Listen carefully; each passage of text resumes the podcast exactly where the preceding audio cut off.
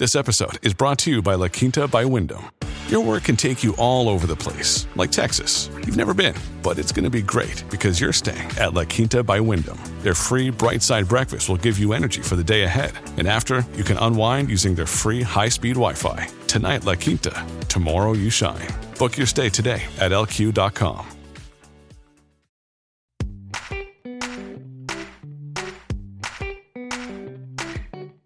This podcast is sponsored by the Women in Revenue.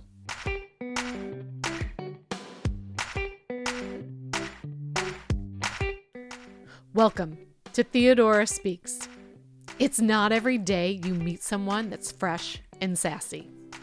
My guest today, Janisha Jones, spans across three of my five industries in STEAM technology, science, and arts. Janisha is a musician, a singer, a songwriter, where she's a data analyst, and also is a musing publishing expert.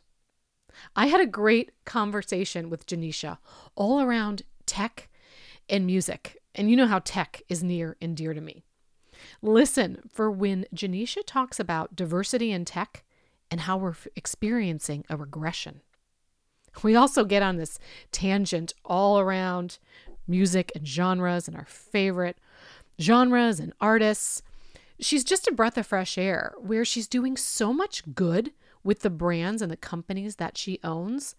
She owns four to five companies as an entrepreneur.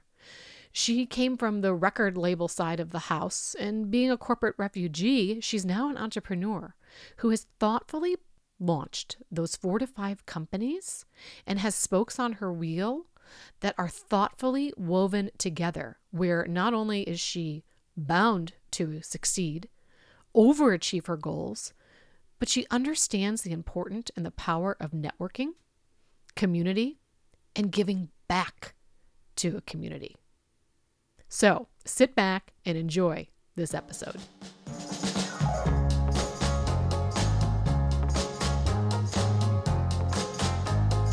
Women in Revenue lives in a world where every woman has access to a thriving, supportive community of powerful, diverse, and daring members. As a nonprofit organization, they exist to serve women in revenue generating roles across marketing, customer success, and sales, with goals of workplace equity, inclusion, and career acceleration.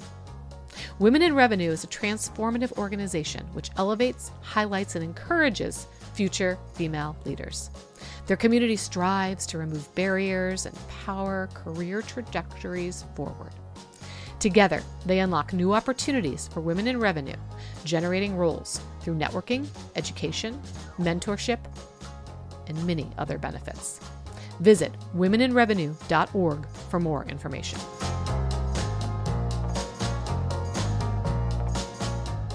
Janisha, great to meet you. It's a yes, awesome, yeah. awesome to have you today. You're something that I wouldn't put the two together, but you do beautifully a data analyst, and a music publishing expert. Yes, there's not so many of us on this on the dark side of the uh, industry, but it is definitely a valuable skill set to have. And your love of music and tech, where did that come from? I actually started out uh, going to school as a major in music technology and a minor in opera study. So actually, my background is in performance. Um, but we were moving from a uh, from physical to digital sales at the time of my going to school, and I realized that uh, technology is just going to be a big um, avenue for people to manage their businesses and offer new business models to the industry. And so, um, I think by way of starting my career in publishing and understanding some of those challenges in terms of um, managing the integrity of data, helped to garner my interest in the technology technology. So you empower women of color in the music industry to and provide a safe space. Uh, my podcast, Pub Royalty Queen podcast, was built as a way for me to, first of all, ex- expand my network because um, as someone has been in non-front facing roles for the past 12 years of my career, it's very isolating being the only woman of color in most of those rooms. So um, because I was not front facing. I realized I needed to to expand my network, to connect with people who may share the same experiences, um, some of the same challenges that I was going through. Um, but what I realized was that there are a lot of challenges that we've not been able to share publicly, and that a lot of these women have just been holding on onto. The podcast became a bit of therapy for a lot of um, our guests for the first time sharing some of their experiences.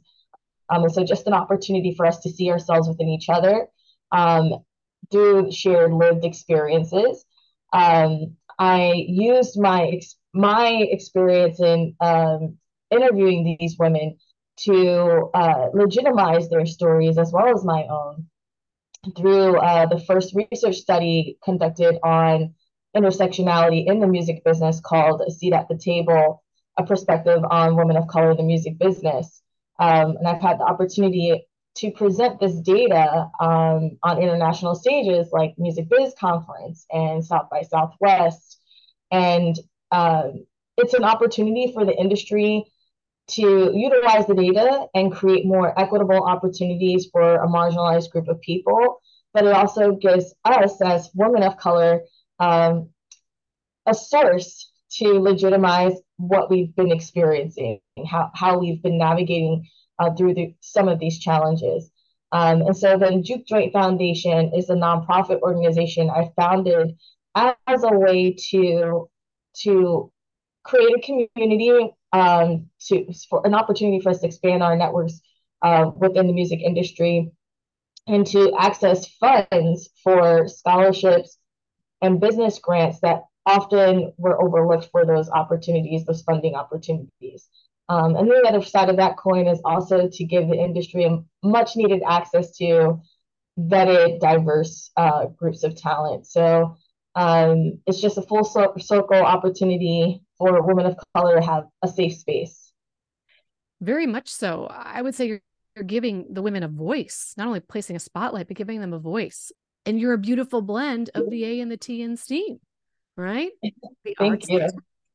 And maybe a little science. So I would say three of the five acronyms you've nailed in terms of you know being a data analyst with with the science. It's all part of you know finding purpose and meaning and utilizing the school uh, the skill sets that you have.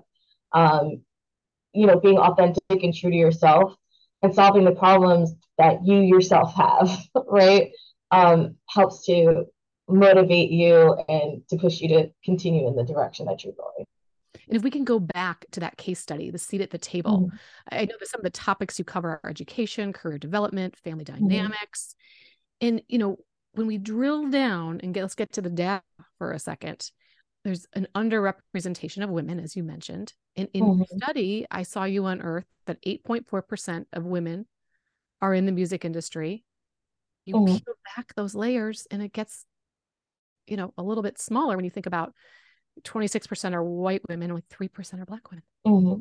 Yeah, I think the stat is for every 18 white male music executives, there there's only one black female executive. And in an industry where black and brown stories are coveted, you know, hip hop, rap, and Latin music are the top selling genres, to not be at the helm of those narratives, to drive those narratives, is a bit disingenuous. And so uh, part of what the study is allowing us to do is to, is to address specific challenges, whether it's barriers to entry, whether it's creating more um, equity so that when we enter these rooms, we have mentors, we're being considered for promotional opportunities, we're, you know, attempting to um, to address the disparities in racial and gender wage gaps. Um, you know, to create a more um, equitable system for everyone. Um, so yeah, um, um, it's unfortunate that these are some of the statistics that exist out there, but what I know is that businesses don't move without data, and so it's important to have this this information out there. Um, yeah, there are a lot of disparity, uh, disparaging uh, statistics. You know, the majority of women of color um, take out student loan debt in order to finance their education which they are overwhelmingly uh, obtain, obtaining at least a bachelor or higher uh, degree of education. Um, but because they don't have the relationships into the business, um, they take on unpaid internships as well. And so living in these major metropolitan areas with student loan debt, you know, looming over you and not being paid for your work, you know, it shows that there is a privilege to be in this business and a lot of women of color just cannot afford to be here. You know, I was at Microsoft for our customers, for Microsoft to pontificate. But, you know, how do you how do you drill down? How do you solve for that is the big thing. And so when I left Microsoft to start my own business, I started studying the corporate ladder. And mm-hmm. the obvious rung that's broken is when people get, you know, married, they have families, and one of the partners mm-hmm. takes a step back. And if it's, you know, the right. traditional relationship, it's it's the wo- the woman. And mm-hmm. so she has to reinvent herself. Well, I started to study more Janisha and I said there's another rung on the ladder that's broken and it's the entry level. Yeah. And we as women, women of color, women in general, we count ourselves out too soon where men don't. Mm-hmm. And we mm-hmm. shouldn't do that. And so, what lit me up reading about you is this barrier of entry.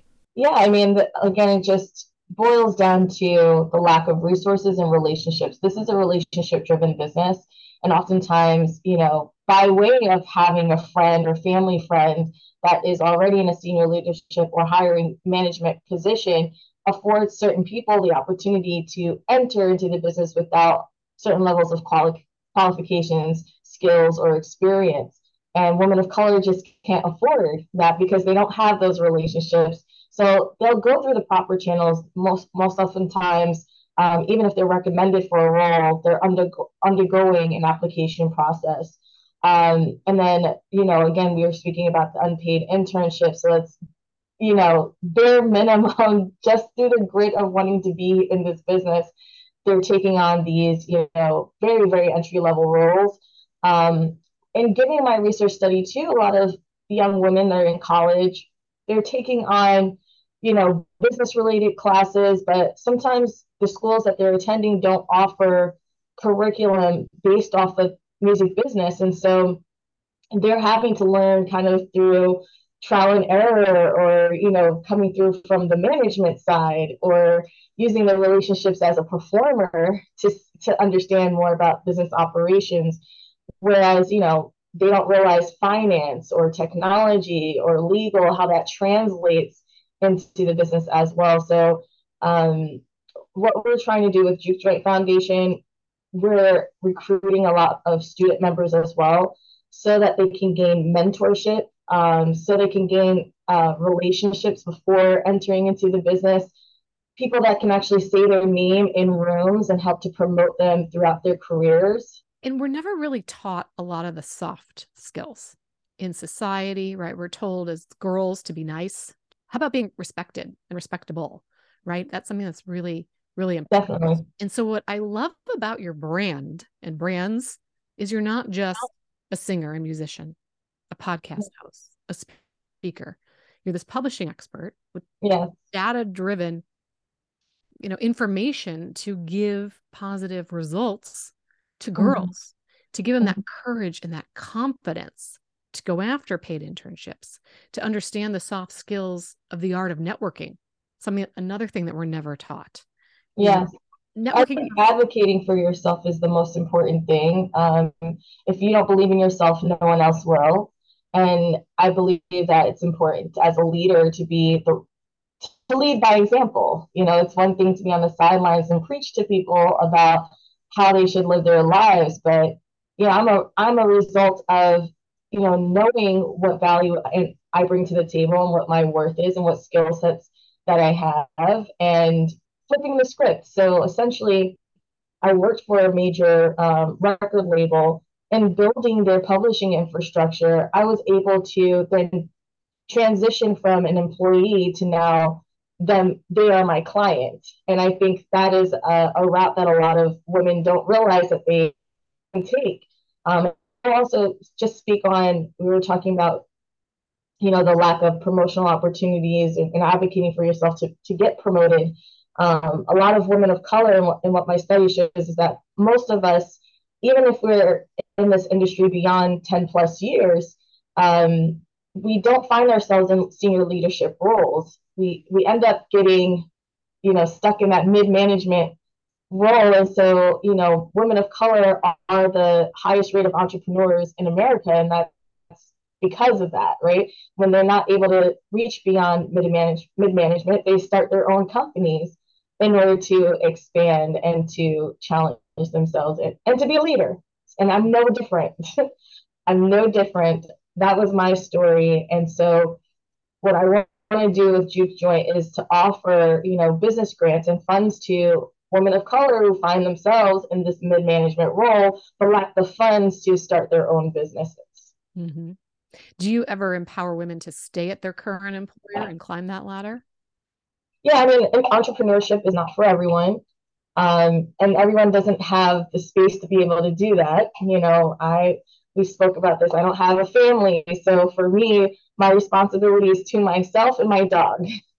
Um, and it's not to say that people with families can't be entrepreneurs, um, but it is a, a, heavier responsibility to, to carry and to start a business. So, um, and I also would say that for what it's worth, um, we need to learn in general the value of our skill sets. And it takes time for us to understand that. I wouldn't just offer entrepreneurship to someone who hasn't um, honed their craft, you know, or who hasn't established relationships and potential clients before jumping into entrepreneurship. Um, so yeah, I I wouldn't necessarily I wouldn't say that's a one size fits all situation, but I do feel that entrepreneur, entrepreneurship is an opportunity for autonomy and financial security. It's not for the faint of heart. Exactly. And it's a different hat than wearing the corporate hat. So when you become a corporate refugee, you do need a certain skill set. And yes. if you have it, and if you don't, try to learn it, right? And seek the right resources, networking, relationships. So I think it's wonderful what you're doing in terms of not only the profit, but giving back and helping those qualified women rise in the ranks. Because right. more women like you out there in the world helping the qualified women soar. Yeah. And I think representation matters too. So the fact that someone can see someone that looks like them is in this position gives them the opportunity to see themselves there as well. Mm-hmm. Geena Davis does a lot with Hollywood and movies and depiction of girls, women, and even mature women, right? Mm-hmm. Women 60 plus. And it's it's a much needed thing because if we don't see it, we can't become it. Exactly yeah, I mean, that's important for the media to also show that. Um, I think the media does um, doesn't necessarily do the best job at portraying us in different facets. We usually take on just the matronly roles or the housekeeping or caretaking roles in the media. And for women of color, you know, um, one of the statistics of my study showed that the majority do not feel like the industry portrays us in a positive light. And so the way that that, that manifests itself into the boardroom, you know, the way it manifests itself, um, you know, with denigration or misogyny, or we call it misogynoir, or um, uh, just being overlooked for promotional opportunities, or the microaggressions, or intimidation, and or you know, there's so many different layers to it. But the media can really if if we challenge the media to represent us in a more accurate way, then society will then treat us, um, you know, more fairly. I think. Mm-hmm. Because there's so much unconscious bias in addition exactly that still exists that we really need to work on for us and for for our future. And you practice what you preach, Janisha. So you have the uh, juke joint. It's hard to say that fast. Juke, jute joint Foundation. Juke, so juke joint. Juke. See? Yes. Yes. Like jukebox, juke joint. Say it again. Juke Joint Foundation. But you also give back by being a mentor for Black Girls Who Code. Mm-hmm. Mm-hmm. Yeah, so Black Girls Code, I've actually been a um, a non-technical volunteer for them for years now. Actually, I would say probably more than 10 years at, at this point. Um, their organization helps young girls and that are interested in STEM um, from marginalized communities gains resources, but an educational hands-on opportunity to build, you know, software or, you know, um, build products on the internet. Like it's really comprehensive what they do there. And it's a way for for you to give back. You know, I've I've been successful in my career and I do feel a bit of a role model for these young girls um, to see what they can become and to help nurture their interest in STEM. It's not a sexy place to be, you know, it's not sexy, but what I do like about um, being in technology is you're on the forefront of trends. You're the creator of the new world. So um, it's an exciting place to be. The pay isn't too bad either. No, exactly. Right. Definitely. And what I love about tech is it's it's can be used for good in most instances to make the world a better place, to make mm-hmm. collaboration mm. and communication stronger. Only exactly. the work that you and I do. I just love that organization. And actually, um, the founder of Black Girls Code has a, a saying. She says that if you're not inviting women women and people of color to the conversation, then you're not doing the work you're supposed to do. And so she's also someone who leads by example. Um, Kimberly Bryant is, is um, and I love what she's done with her organization. And women that are black in tech, I mean, that's such a low number. Exactly.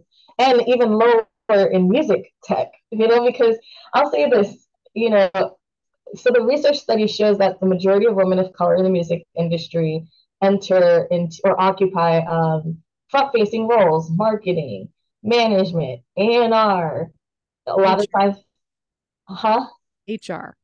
HR, especially now with the new influx of like DEI, you know, hires or what have you, um, which in my opinion is very performative. But you know, I've had a lot of conversations with heads of DEI um, departments, and they're doing the work that needs to be done. You know, and I see that they're um, wanting to create change, but we're starting to see some of the industry is divesting from those programs too. So, or regression, regressing from those um, those uh, programs. But with all of that said, women of color in tech and in music tech, to your point, very lucrative sector of the business.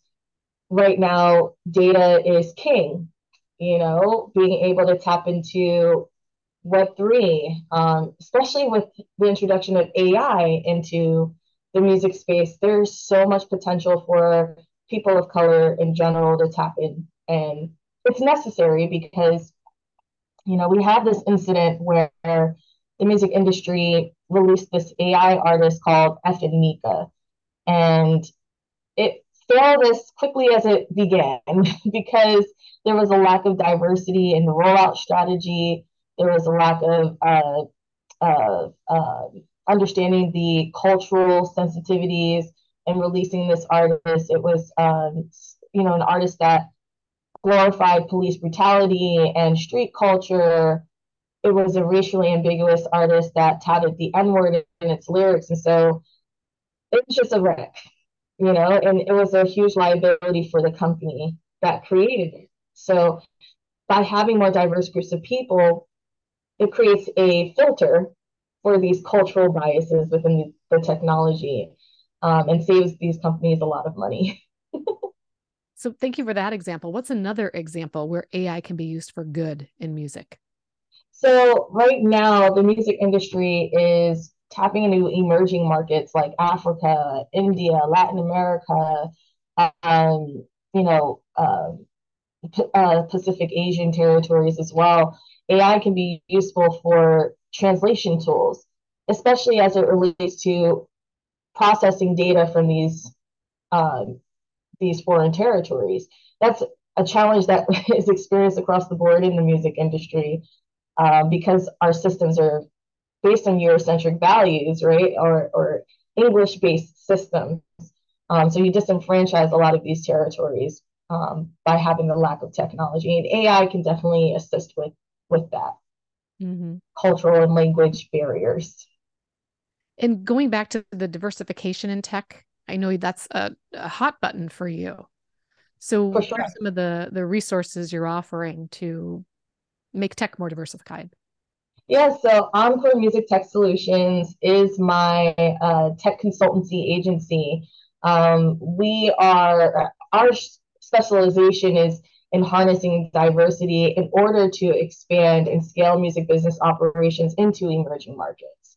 Um, so we're making sure that not only people of color find music technology to be a cool space to enter into, and that this is another lucrative a sector of the business that they can participate in, but to allow the industry to tap into diverse groups of people on the tech side who can help them uh, navigate these new territories and the, these new spaces. So, and to help circumvent these cultural biases in the technology. Very nice. Now, we talk about music, Janisha, I'm just want to know what what's your favorite genre? I grew up on classic soul, so, so Aretha Franklin, you know, Nina Simone, Marvin Gaye, Stevie Wonder, like these are the people that you know they're just they're incomparable. They they're just beyond skilled, and their music is classic, hence classic soul. um, Timeless. Exactly. Mm-hmm. Exactly. What about you? Who's your um, favorite artist? Well, I love the '80s. Anything, okay. anything Tina Turner, and God rest her yeah. Tina is one of my favorites. So much so, I dress up as wow. as on Halloween, and I've got the Tina Turner wig. And oh my gosh! Well, I'm sorry that she's no longer with us, but her legacy lives on through her music. Um, another trailblazer, you know. Yeah, yeah. When in, in, in rock and roll, you know, it's I when I was in Nashville for the Music Biz conference last week, um, I visited the National African American Music Museum, and the first ten minutes you're you're watching this video about the history of Black music um, in America, and you just realize that most genres were were um, grown from the culture, African American culture, rock and roll, country, you know, obviously hip hop and rap. You know, it's just, I love that for us. I gotta say, like, I really do feel proud of being a person of color in this industry because we're coming from a space where a lot of a lot of these genres, and excuse the tangent, I know we're not, we weren't necessarily on this topic, but um, a lot of the originators of the music that we love come from black and brown stories. And so it's something to be proud of. I i do love that it's our stories that are being um, brought to the forefront. Mm-hmm. and you've got rhythm good beat. I've got little kids so to truthfully answer the the last part of your question about what music i like in addition to the 80s i like some good rap and hip-hop when i'm all right guitar solo love it that's amazing. So who are some of your you know on your playlist right now that you're listening to? Oh my gosh. I mean, oh, now you're gonna put me on the spot, but it's just what's ever on the radio, really. Right. Uh, yeah, that takes me back. This is terrible that I can't think, Would you put me on the spot. Sorry about that. You're one doing interview. This is what run interview a podcaster. Like I go back into interviewer mode. Do no, do this is good. This is fun. um, oh my gosh, it's it's hard to just pick one.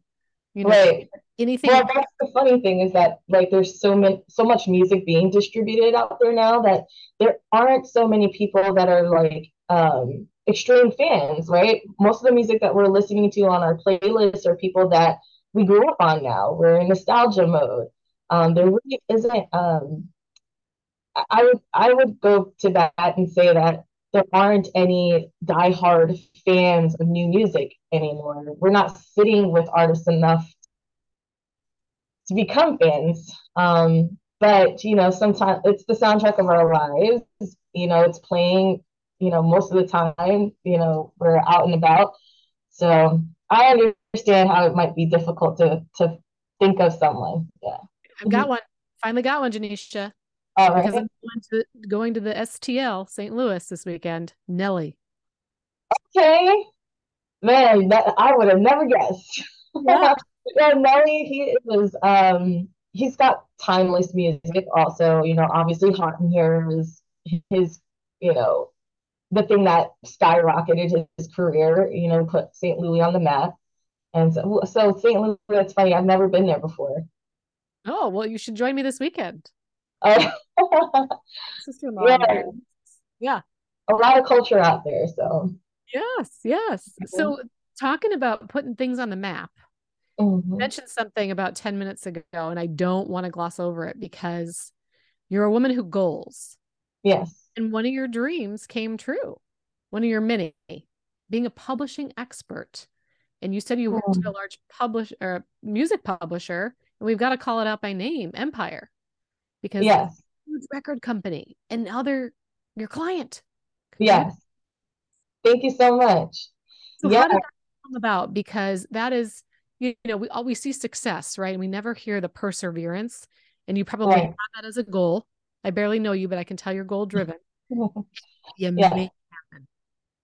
Well, the the truth of the matter is, you know, performer, someone who's a singer, songwriter, producer, and self published by the age of 16, I had an understanding of publishing for a very long time.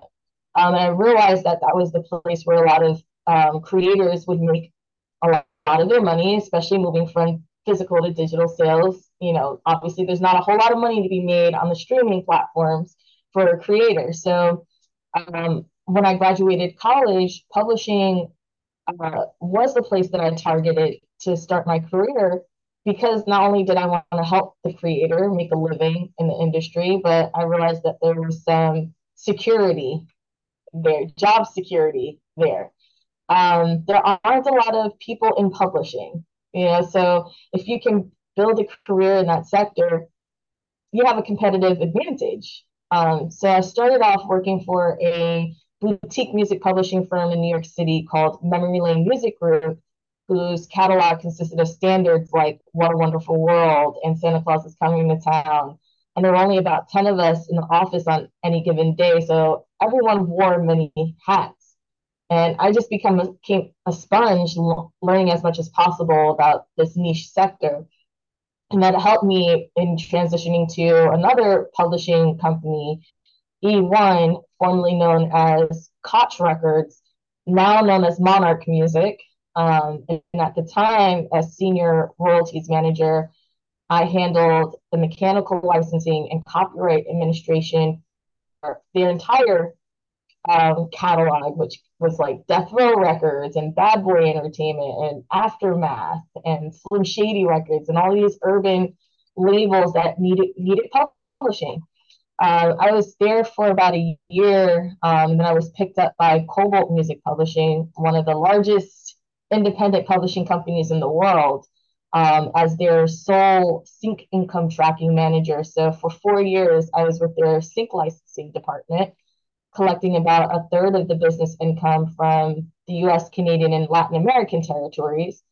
Uh, and because of my involvement in streamlining their global income tracking processes and working with their tech development team, I was picked up by Empire to help them build their publishing infrastructure. So it's been a journey, you know, but I think I've learned, you know, step by step what it requires to not only launch a publishing company and to run a publishing company, but some of the challenges each of these companies face in terms of their technology and to bring that um, expertise to, uh, like you said, one of the one of the um, more I would say upcoming.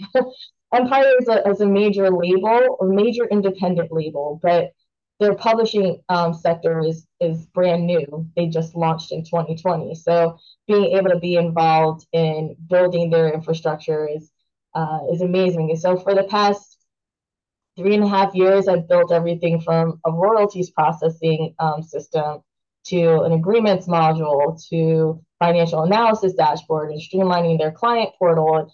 Because of the success of those developments, I was able to leverage that to start my own business and uh, then contract as their tech development um, entity. So Encore Music Tech Solutions consults Empire Publishing now. Beautiful. And when you were thinking about making this move, Janisha, what pushed you over the edge? Well, that was really because knowing the value that I bring to the table, excuse me, but not being able to go beyond mid management. I realized, you know what, I need to I need to start my own business to be taken seriously. Even though I had brought a lot to the table, I, you know, it's it's just hard to penetrate that, you know, go from mid management to senior leadership. It's it's it's difficult. So um, I started my own company, pitched to them, you know, what I'm able to continue to build for them in the coming years. And luckily, the CEO of Empire is also from a marginalized group. He is an entrepreneur, so he understood my plight and you know supported my journey to entrepreneurship. Wonderful. And to have those kind of sponsors, which we'll get into in a minute, is super important. But I'd be remiss as you were talking.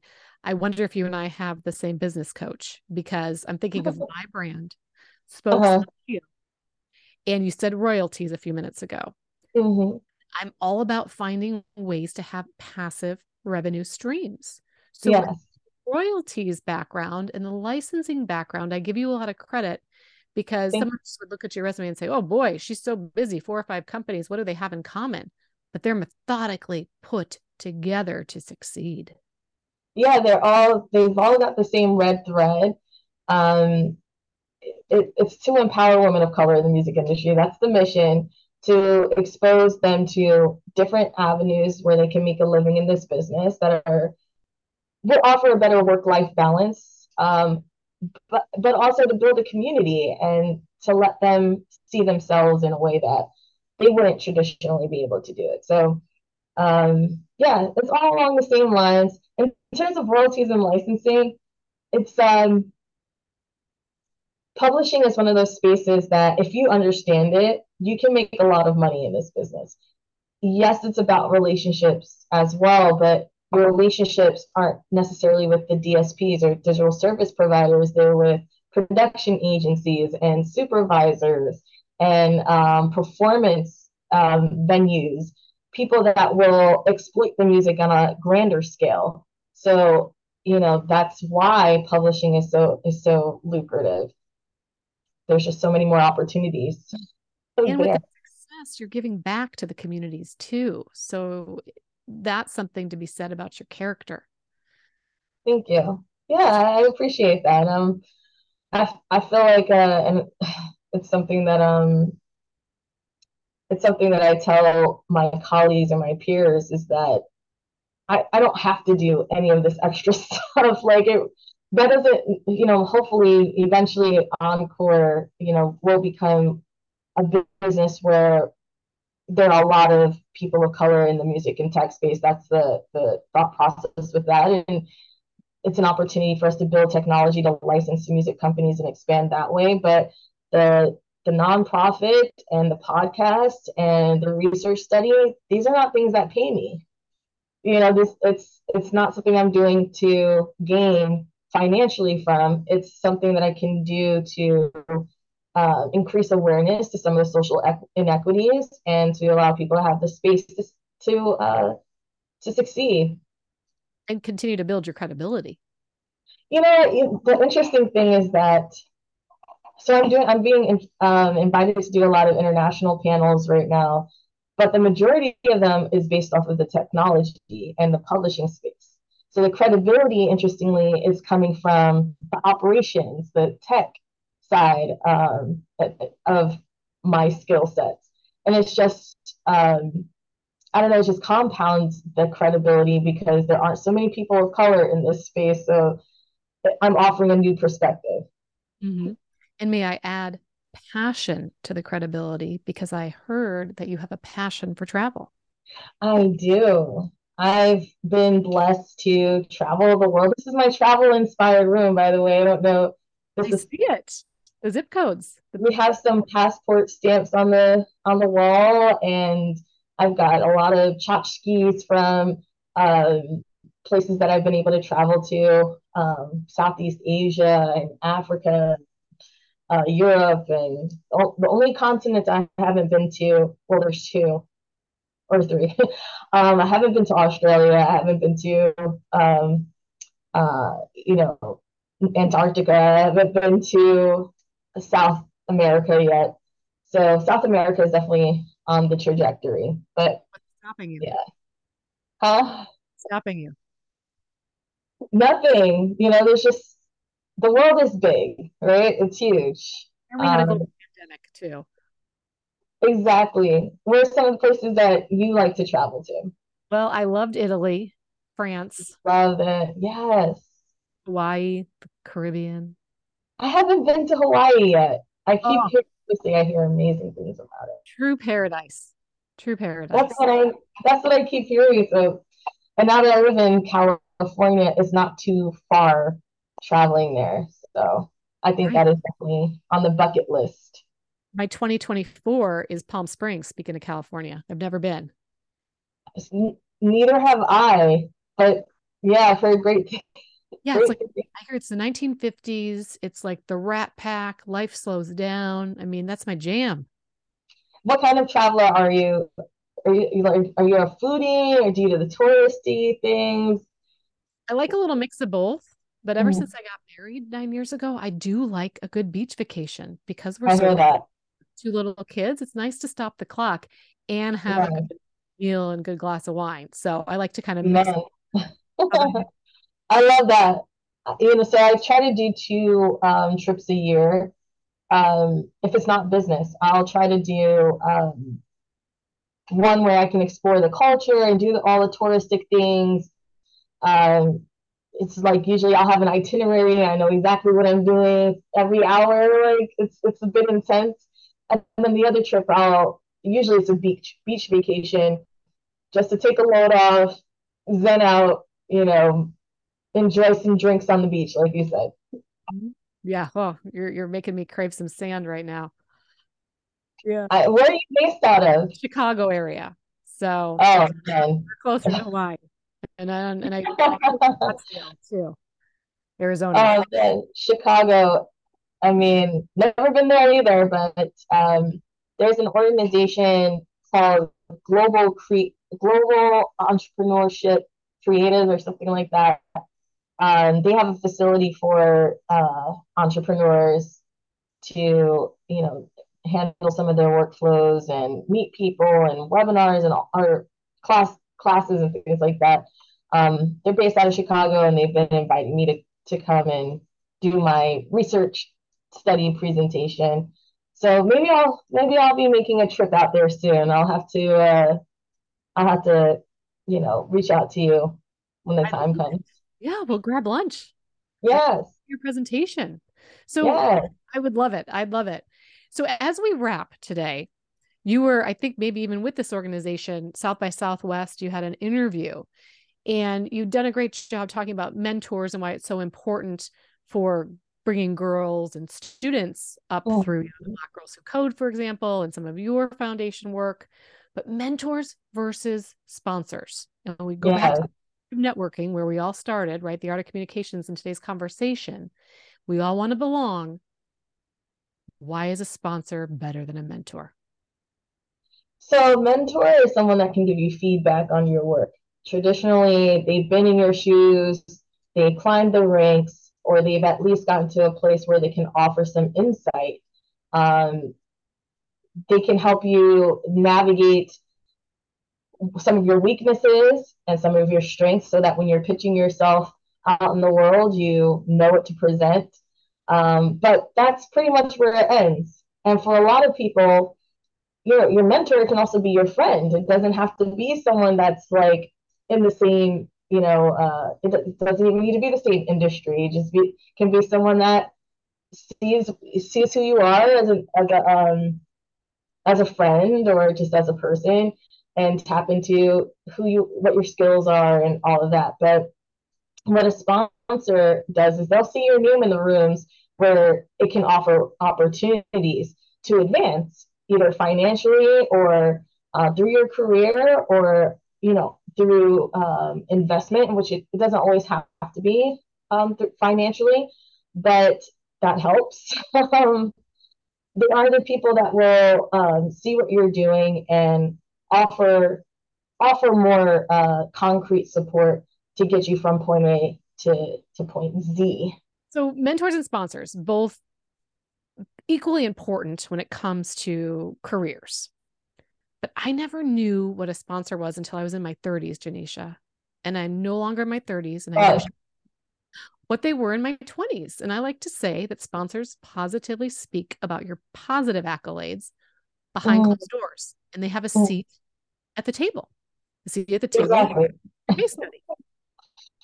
exactly. Um, and what we found with the research study, like in terms of mentorship, because unfortunately it's very hard for women to find people that, well, women of color find people that have the resources to get them um, as sponsors. You know, so mentorship is really where we have some level of access.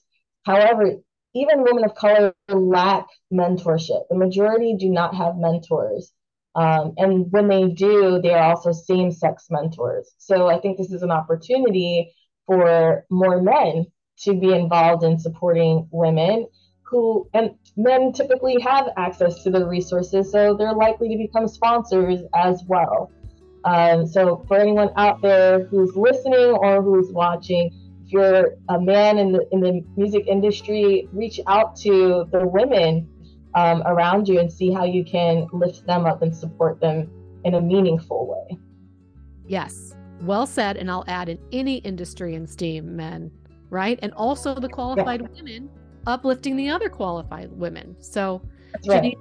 on that note, lovely to meet you and best to you. Thank you so much, Gail. It's been a pleasure.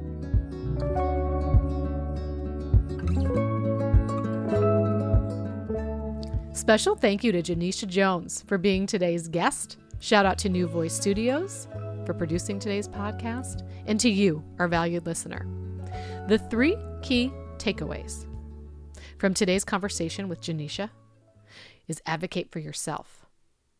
Secondly, lead by example we have to be practicing what we preach, whether we're in corporate or an entrepreneur, because no matter what, people are watching us. So we need to lead by example for the greater good of this world. And lastly, know the value of your skill set, hone your craft. I like to call it know your worth. And when it comes to the four P's of marketing, when you're marketing your personal brand price, product, promotion, and place when it comes to price, it's knowing your worth and going after it, asking for that raise, asking for that promotion, but also having the confidence in your skill set to shine. I invite you to visit gailkeller.org for more information on how I can empower you to take your calculated steps in risk taking to reinvent your professional life. I also invite you to follow me at underscore Gail Keller on Instagram as well as my latest handle, underscore I am Theodora, where I'm launching a toy line this fall that complements the adult characters in my book with five children's books, five plush dolls, and much, much more centered around girl power in STEAM. Thank you and stay courageous.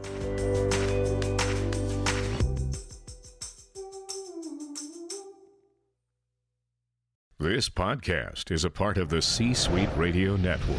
For more top business podcasts, visit c-suiteradio.com.